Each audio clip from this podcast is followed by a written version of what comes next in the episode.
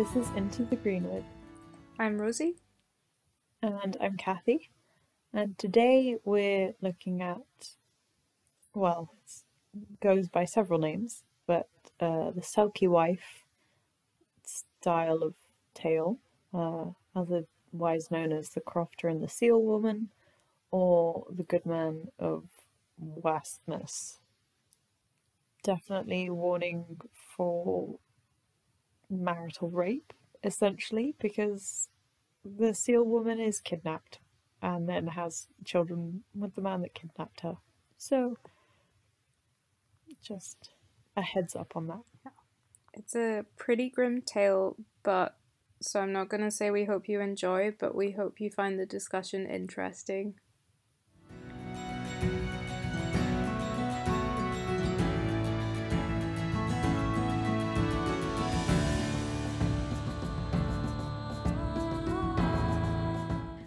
So, this week we don't have a story that we're going to read out. We're just going to summarize it because essentially this story is quite um I find it quite problematic and it was hard to think about reproducing it faithfully. You know, reproducing it faithfully but not wanting to reproduce these things that are upsetting about it. And basically, I think creating a good version of it for us would have taken like a lot more thought and time than I actually had. So I'm just going to summarize it this week and then we can get into the discussion. So, The Selkie Bride or The Seal Wife is a folk tale about a Scottish crofter or a fisherman sometimes, or just kind of a good man who lives on his little piece of land and goes about his business and works the land and whatever. And one day he goes down to the beach and sees a group of selkies kind of sunbathing or playing together or um, dancing.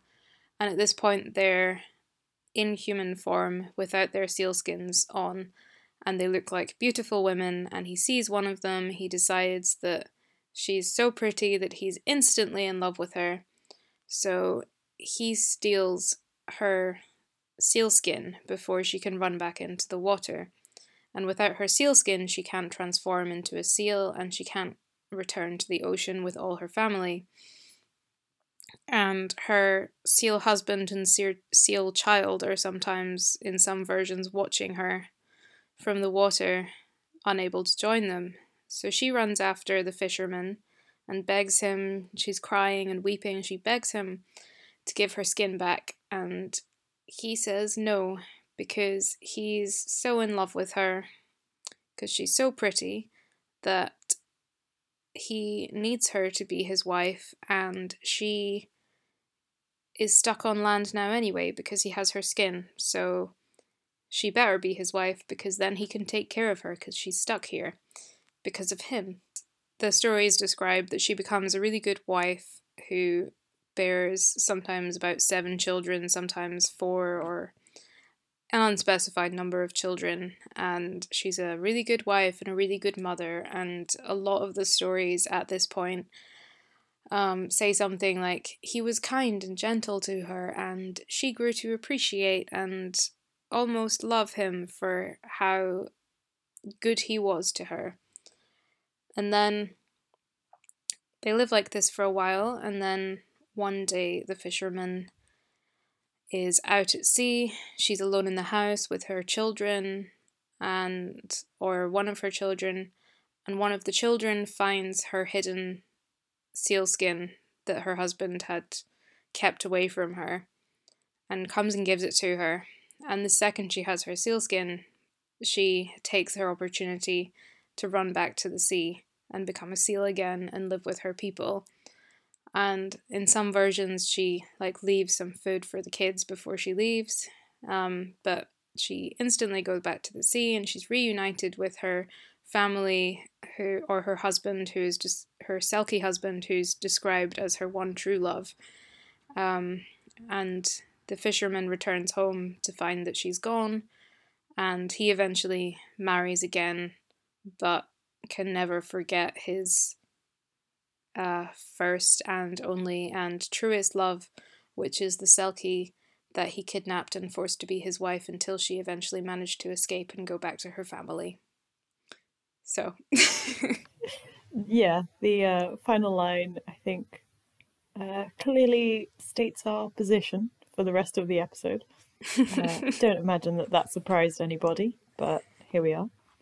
Yeah. Uh, yeah, it's it yeah, I, I we we've like looked at tales before that are troublesome and have some issues, but this one it really it really gets under my skin. Um pun not intended. um but yeah, on that note, for for a scale, how would you rate this folktale, Kathy? On a mm-hmm. scale mm. of marrying a reformed water horse to kidnapped mm-hmm. by a fisherman? Honestly, I don't know that this story deserves to be on our scale. um, that's so. I think I'm doing the whatever the scale version is of not applicable. Um, I don't know. No magical item here. No magical talking fish. No seal king. no no good men. Um, yeah. Just yeah. Unacceptable. I think the thing is about this story is it has some interesting things going on, mm-hmm. but it just goes about them in such a troubling way. Like, so pretty much all the versions that I read um, try really hard to establish the main male character, the fisherman or the crofter or whoever he is, as like a good guy who works hard and is kind and good and gentle.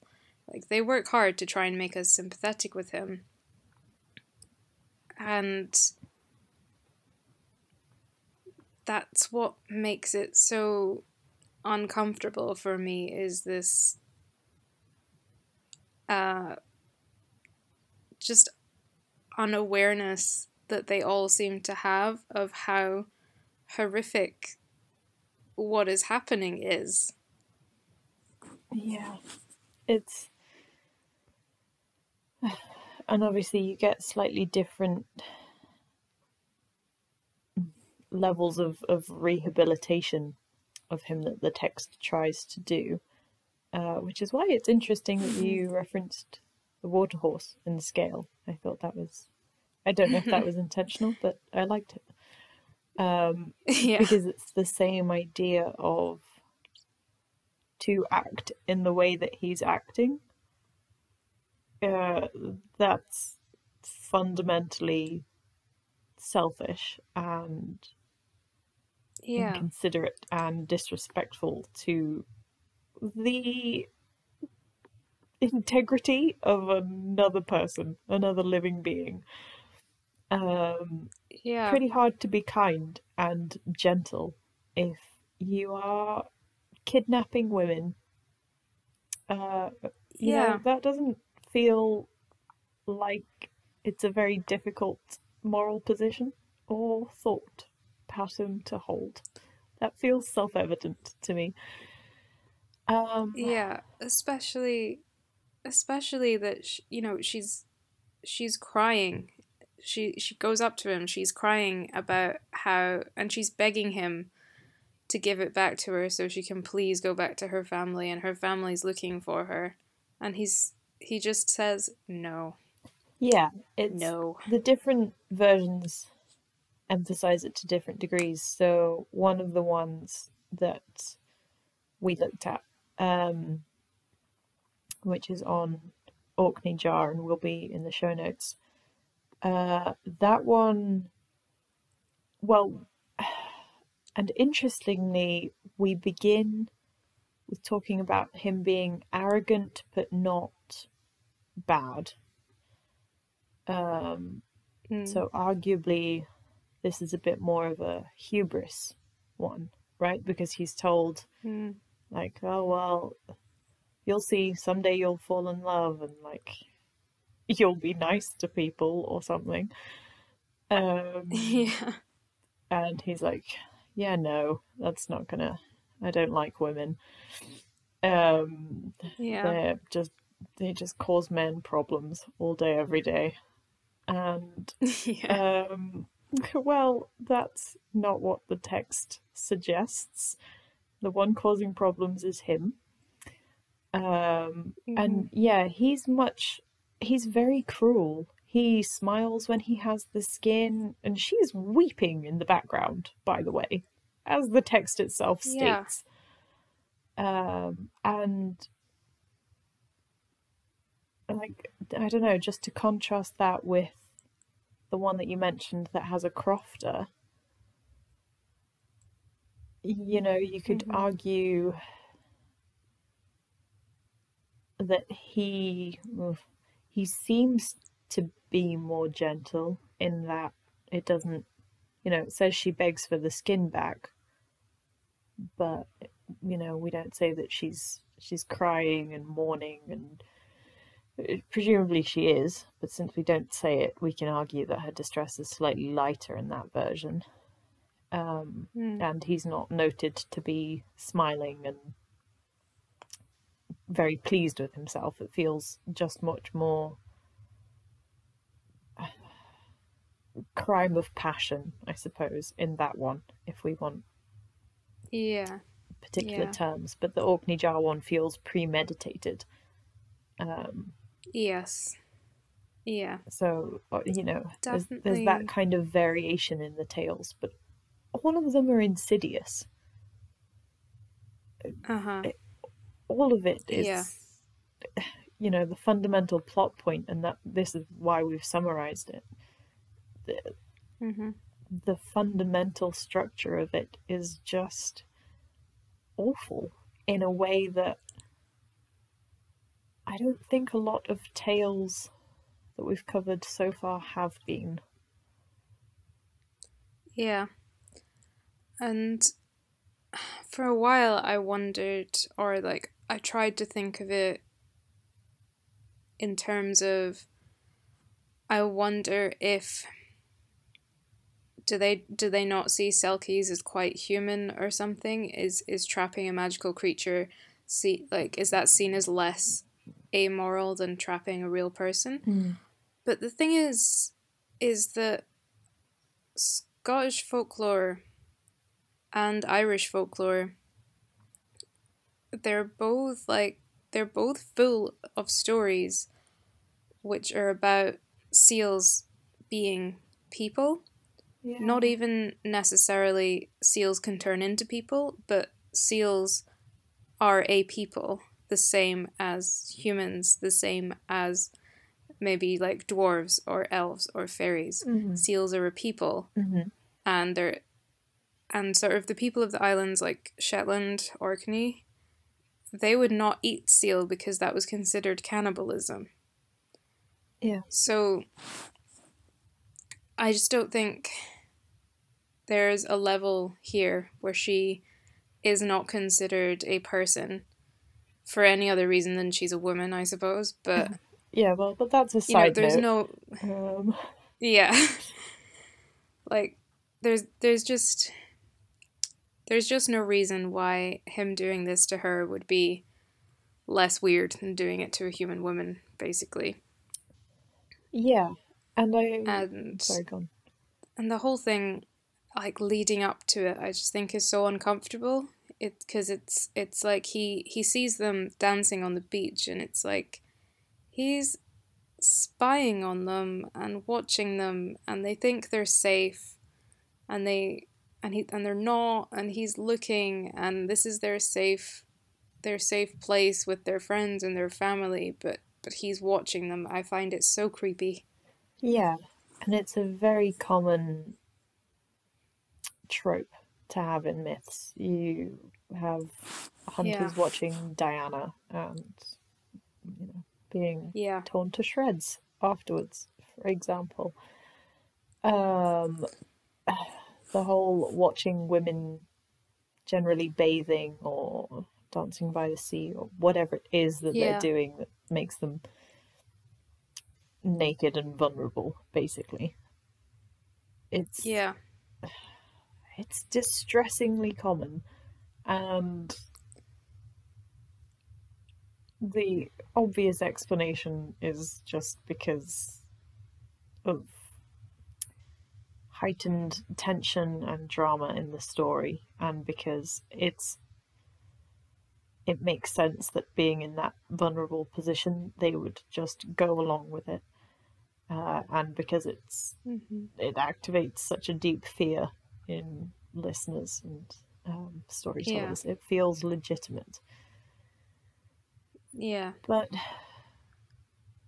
it's why updating this story and looking at the text of any of the other stories that try and humanize this man are Mhm. very uncomfortable because Yeah. your only option if you want to try and humanize him is that he just doesn't know how to interact with anybody ever and never has done. yeah. Doesn't Yeah. quite realize the gravity of what he's doing and hmm has to just undergo so much development as a social being Yeah. and profusely apologize and allow her to leave and do some serious self growth, and then maybe she can come back uh, of her own volition, and then they can get married and have kids. You know, like it's to make this Yeah. at all acceptable for modern day Yeah. sensibilities, and we'll probably get into this, but I think even um, more archaic sensibilities, you would have to Yeah. change this story a great deal. Yeah. Yeah. I I definitely have some thoughts on whether there's been some confusion over time about who is supposed to be the sympathetic character in this story and who is supposed to be the main character. Mm-hmm. especially um so I was reading a paper just about selkies in general and like this will also be in the show notes but it, it mentioned this kind of interpretation of this story as I think it was like a Jungian thing so okay. it was reading it as her being the main character and she has kind of lost her sense of self and been torn apart from you know her see, the family who she really is um and she's lost her skin her sense of self and is kind of lost in um in the unconscious world Mm. which is an interesting subversion of that Yeah, that usually being we're used water. to. Yeah. of the kind of yeah so it's like this time our world is her deep dark woods or her deep ocean is our world Mm. and then so then the fisherman functions as a kind of uh pseudo animus he's like he's filling the position of her other half but Mm. he's wrong. It's not supposed to be him. Like Yeah, which we it- already it's incorrect. we already know because she almost always Yeah, has a selkie she- husband. Um, yeah. So hmm, then interesting. So then, when she's able to find her skin again, that's kind of her refinding her own identity. She's immediately able to then go back to where she belongs, to her true self, and unite with her true other half, which is her seal husband. And it's so then the person undergoing the self actualization in the story is her. hmm And yeah, that just really made me wonder if if there has been some kind of loss or confusion over the years about who this story is supposed to be about. Yeah, that's an interesting point. I I like that idea a lot for um partly because of the inversion of the traditional story, so that we're basically hearing it from the villain protag perspective, if you will. Like, you know, this man functioning Uh-huh. as the fairy queen in Tamlin uh, for the Jungian Mhm. inversion. Like, that's very interesting. I like that. That Yeah. that makes the And- story so much more acceptable because we know that what he is doing is wrong and it, he himself is the challenge that Yeah. she has to overcome in her journey towards self-actualization. Exactly. like that's a very Yeah. good analytical jumping off and point. Yeah. And we were talking about when we did tamlin we talked about how um, janet puts a cloak around tamlin and it sym- like it symbolizes bringing him under her protection that kind of thing.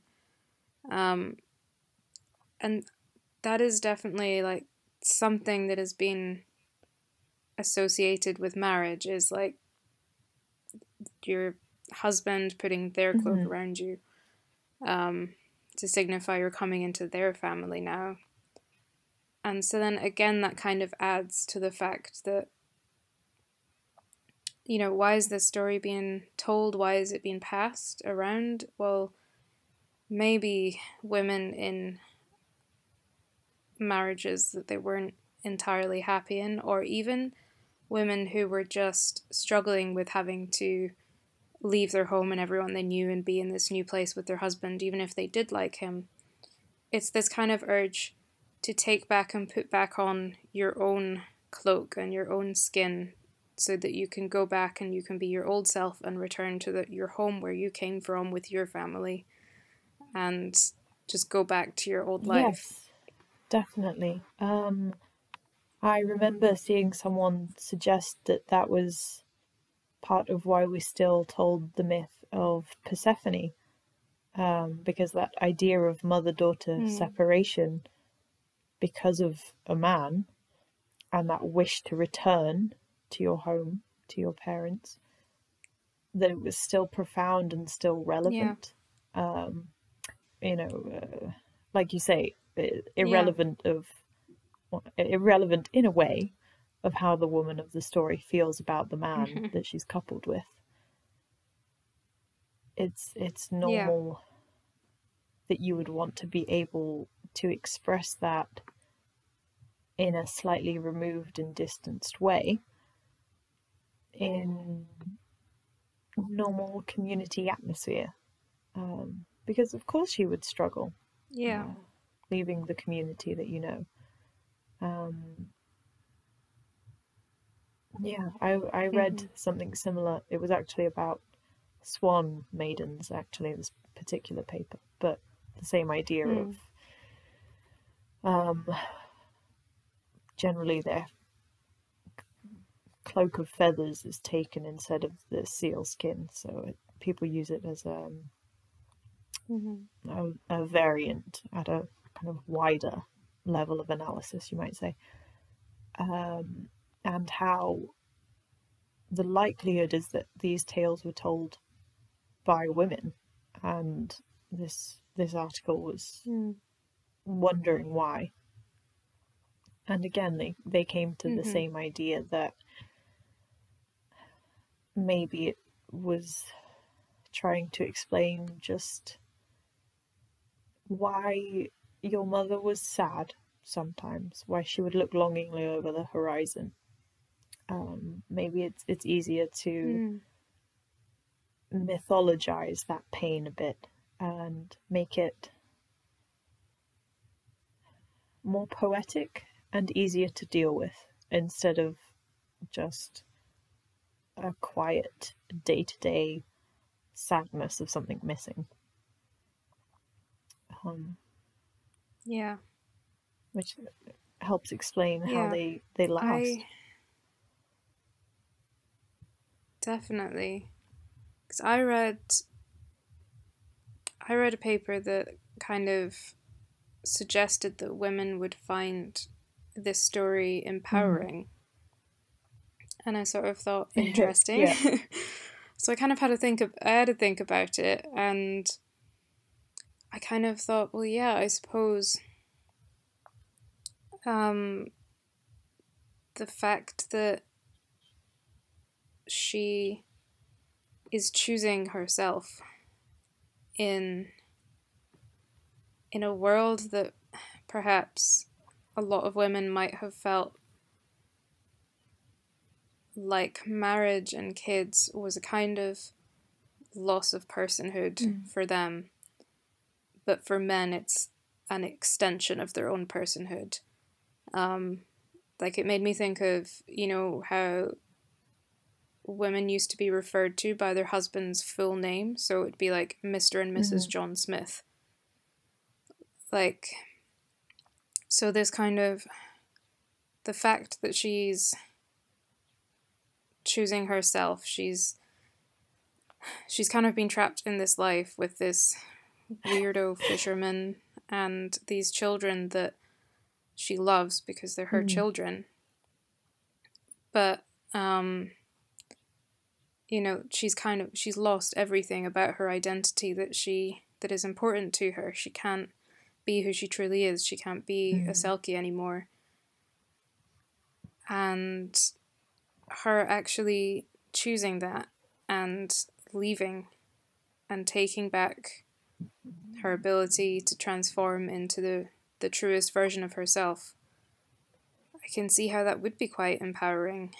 And especially you know like it is like you do feel sad for the children. Like it is sad that they lose their mother like that and she chooses um, her previous family over them.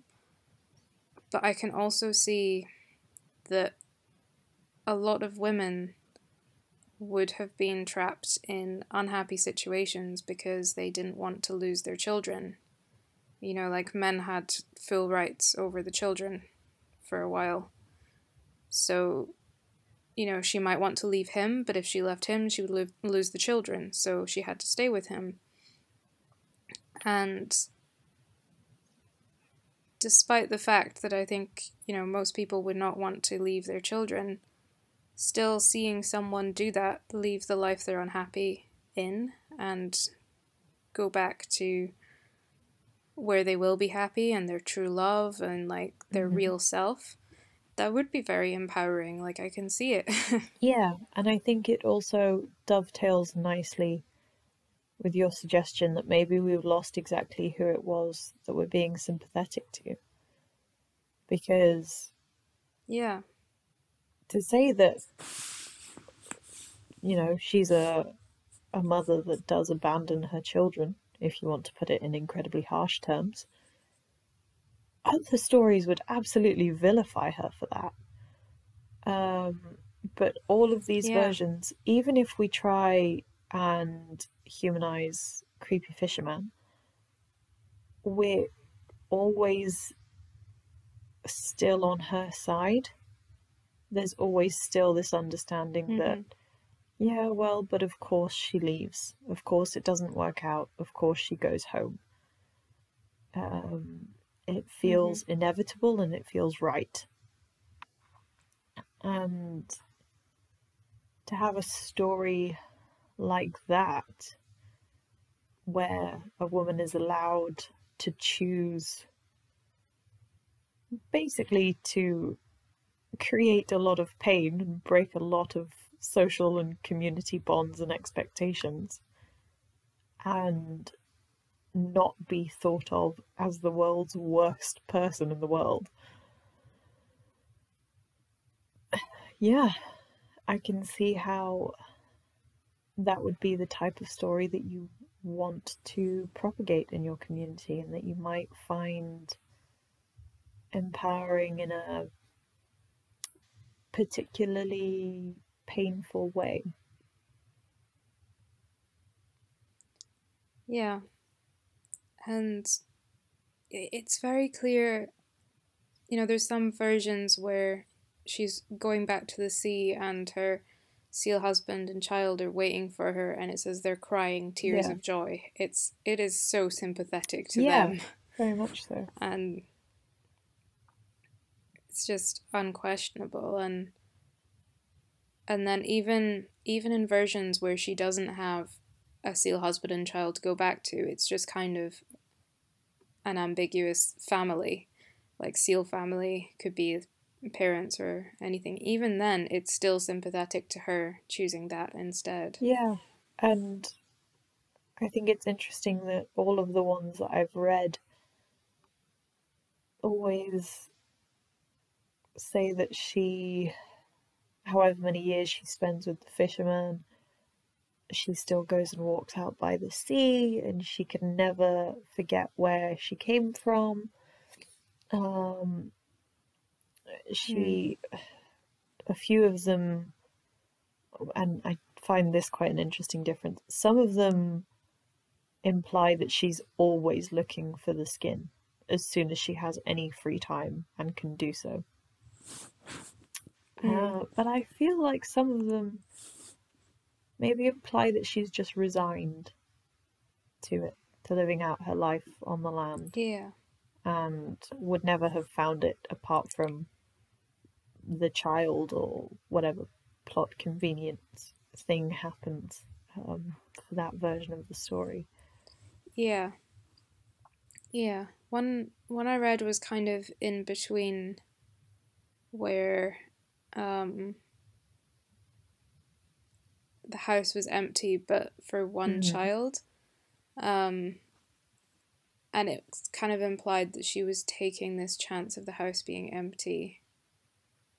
Um and I thought like there's there's like so many children maybe she doesn't want to look at it look for it in front of the older Mm. kids and obviously not when her husband's there um so then i kind of thought in that version it was saying like she she wanted to or she like basically never felt safe enough to Uh-huh. look for it and and then and then the kid can tell her where it is straight away but yeah it's it's just so sad and it makes me really angry that the stories are trying to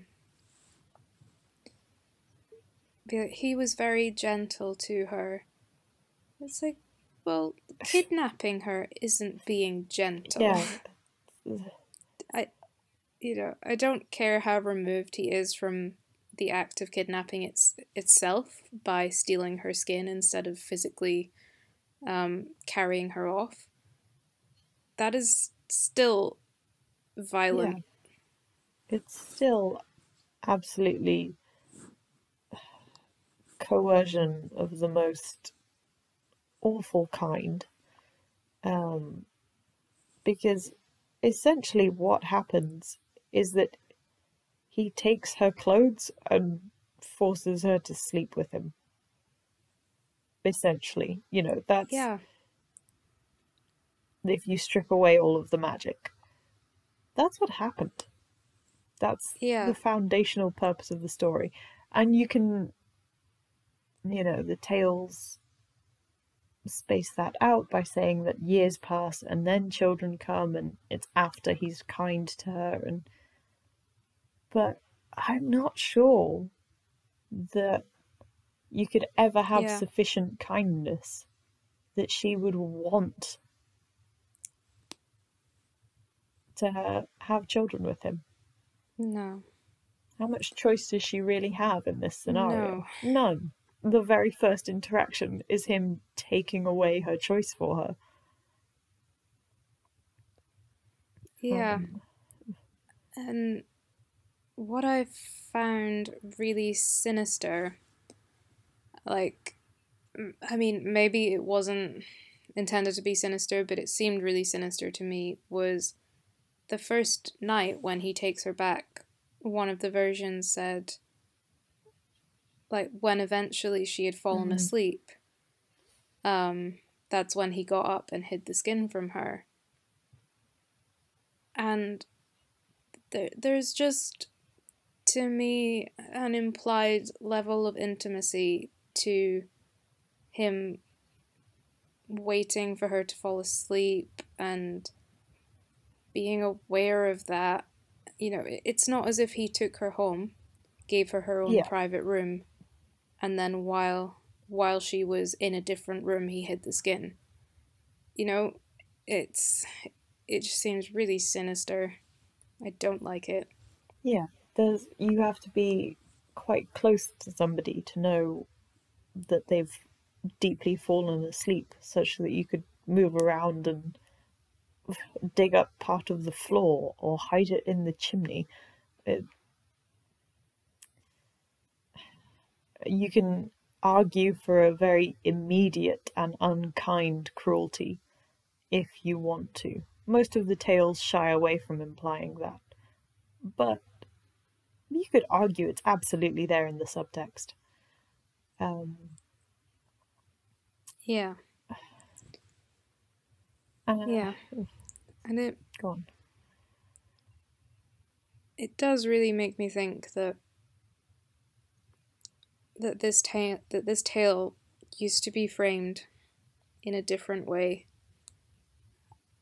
And i can it would make a lot more sense to me and be a lot less sinister to me if it was told as if she was the main character from the start and there wasn't like there weren't all these weird attempts to make us like the guy. Then it would probably read like a lot of the other fairy tales that we've Mm. read where it says very plainly what's happening and we say oh this is horrible. She's being kidnapped. Um did they consider that as bad then as we do now? Or did they know whatever but we know we're supposed to be sympath- like sympathizing with her but the way it tries to turn it into a love story and like the story of his tragic lost love is really gross Yeah. Um, and I think obviously there's a place for stories to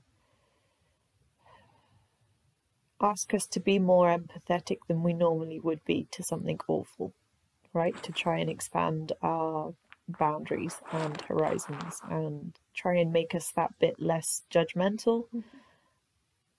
Absolutely. Um, I think it's a really important part of telling difficult stories from unexpected perspectives.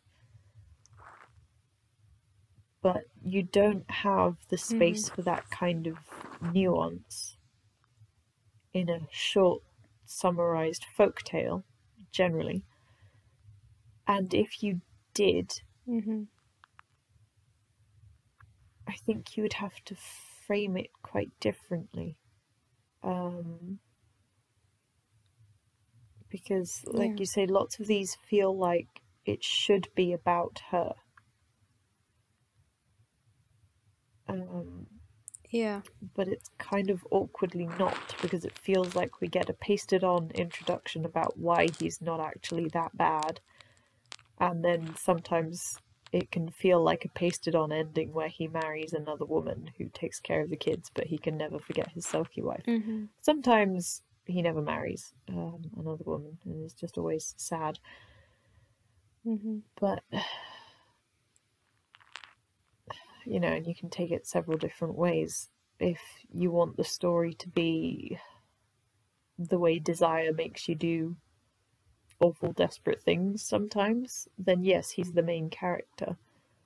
If you want to actually tap into any of the real emotion in the story, she's the main character.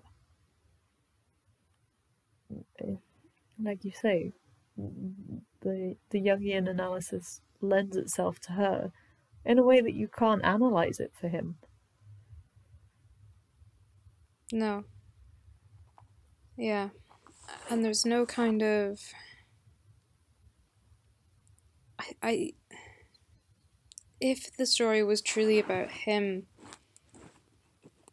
I think we might actually see more consequences for him Mm. because for it to be about him, it needs to be this story of he did something wrong where he messed about with nature and he shouldn't have. He um, affronted a supernatural being and met with really bad consequences for that. Um, but that's that's not what we get. We're just not really interested in fixing his personality flaws. Yeah. And there are some, so like I mentioned, I went off and ended up doing a surprising amount of slightly irrelevant reading about Swan Maiden stories.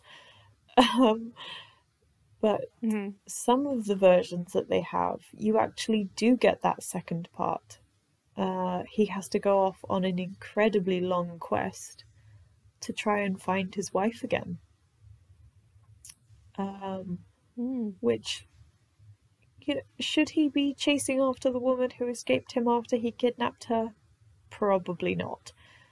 Um, but in some of them, say she sees the coat of feathers and seems to almost be possessed and tells the children to tell him that you know I've I've had to fly Mm. east of the sun and west of the moon and things like that the traditional cryptic fairy tale Mhm. directions um, and so in ones like that you can Mhm. certainly think okay well yeah he's the main character like you say he did something awful somehow she came to enjoy her life and actually would not mind being rescued by him from whatever new curse it is that she's undergoing uh, in in the fairy tale locale. And so generally he saves her and they go home together. But you don't ever hear that in Selkie stories, as far as I'm aware. There's never one where he tries to get transformed into a Selkie to go and join her. Um, which is probably a good thing. I don't think anybody would welcome him in the Selkie world. Yeah. I mean, if I was there and he came after her, I would have a thing or two to say. Mm-hmm. Yes. Just, uh, um, but yeah, I do notice some of them, some of the stories, they try to go for this angle that is a bit more, they try to make it seem as if she's heartbroken to leave him, but she's going to do it anyway. So, like, you can see this maybe theme creeping in that's more to do with um, loving someone or something, but being so. But that being so against your nature, you can't have Mhm. it. You have to um, be your truest self and um, obey that Mm. call. And from his perspective, you can't change someone and hope that just because you love them that they will change and fit perfectly into into your life, even though uh, they're fundamentally Yeah. unsuited to it, because that will always Yes. end in heartbreak. Because you'll always find out in the end that they've always been who they were Mhm. from the very start. Um, and again, that could be that could be quite a meaningful story, but it's just a really strange thing that happens where he kidnaps her. Yeah, So That's the thing. All of those would be interesting tales in their own right. Um, and all of them worthwhile. But as soon as you begin with what feels like um, essentially ancient clan warfare of carrying off the most beautiful women you can find violently. Um, it's quite hard to then imply that he has the sensitivity and tenderness of heart to never uh, get over her and wish that they could work out, but he understands that her character and her being is too different and is supposed to be capable of transformation and shapeshifting, and because of that, she never really belongs anywhere. It, nowhere is it implied by his first action in the story that he has that depth of feeling and emotional intelligence. uh, you know, No. it's quite incompatible with what he does. Um, Yeah. Again, yeah. different story if And- you have the time to get into all of that and you say, okay, well, this is literally the worst thing that he's ever done. But otherwise, he actually does have this emotional intelligence. Okay, interesting. Give me mm-hmm. the full Russian length novel with all of the philosophy and the crazy asides they used to do. Love it. I'm here for this. Convoluted. A couple of hundred words in a folk tale Yeah. much more challenging to sell that kind of character development. Yeah. And there is there's kind of this element to stories about male selkies um, when it comes to you can't change someone no matter how much you want to in a lot less of a weird way. Because the kind of the kind of stories about male selkies are more kind of oh they're so charming and they have such pretty eyes and they're really gentle and lovely but they're prone to just disappearing sometimes. A- and that's it. It's kind of like oh human women sometimes they just get together with selkie men and have a really lovely time but um, you can't change him because he's a selkie so he just disappears sometimes. Uh, that just seems a lot nicer. And that that just seems very cute and very fairy tale and has all the kind of tragedy Yes. and yearning and whatever that this this tale seems to think it does Exactly. sometimes with the fisherman but it Yeah, but it just just it doesn't just doesn't. Um, yeah, at best he is criminally insensitive. Um, at worst, Yeah. he is a sociopath because he can watch her crying and smile and be like, "Yep, you're coming home with me to get married." Ooh, excuse me, Mhm. sir. That's illegal and awful. So don't do that, please. Thank you. Um, uh, Yeah, and it it does leave me with the only way to retell this story in a way that is extremely, extremely faithful to the original is to just reframe it, make her the clear main character. Uh, don't try to make us have sympathy with him. And it's still a horrific story, but at least we're not trying to make a kidnapper and a rapist look like a Yeah, romantic hero. like at best, the sympathy that you can go for is it's a shame that this is who you are and what you've done, and like I hope you undergo some serious personal growth and change and are not this person anymore. You know, like at at best, it's the tragic sympathy that you have for a well written villain. It's it's not the sympathy that you have for your romantic anti-hero who messed up a little bit. They're very different kinds of feeling and narrative goal. Yeah. Yeah. But I suppose it's kind of I like I've always I've always loved Selkie stories. I've always found this one pretty horrifying.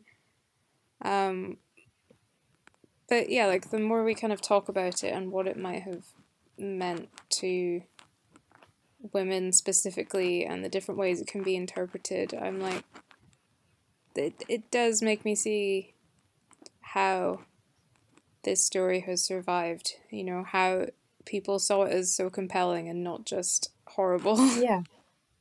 Yes. Thank you for listening to the Folklore Scotland podcast. We'll be back every single week with new folklore content from stories to analysis, so stay tuned. Folklore Scotland is a charity founded to protect and preserve Scottish folklore through taking a multimedia approach to compiling and sharing folk tales, telling the tales of the past with the technology of today. If you'd like to find out more about our charity, visit folklorescotland.com, and if you're keen to become a voluntary contributor or would like to get in touch, send us an email at info at folklorescotland.com. Thanks for listening, and we'll see you next time.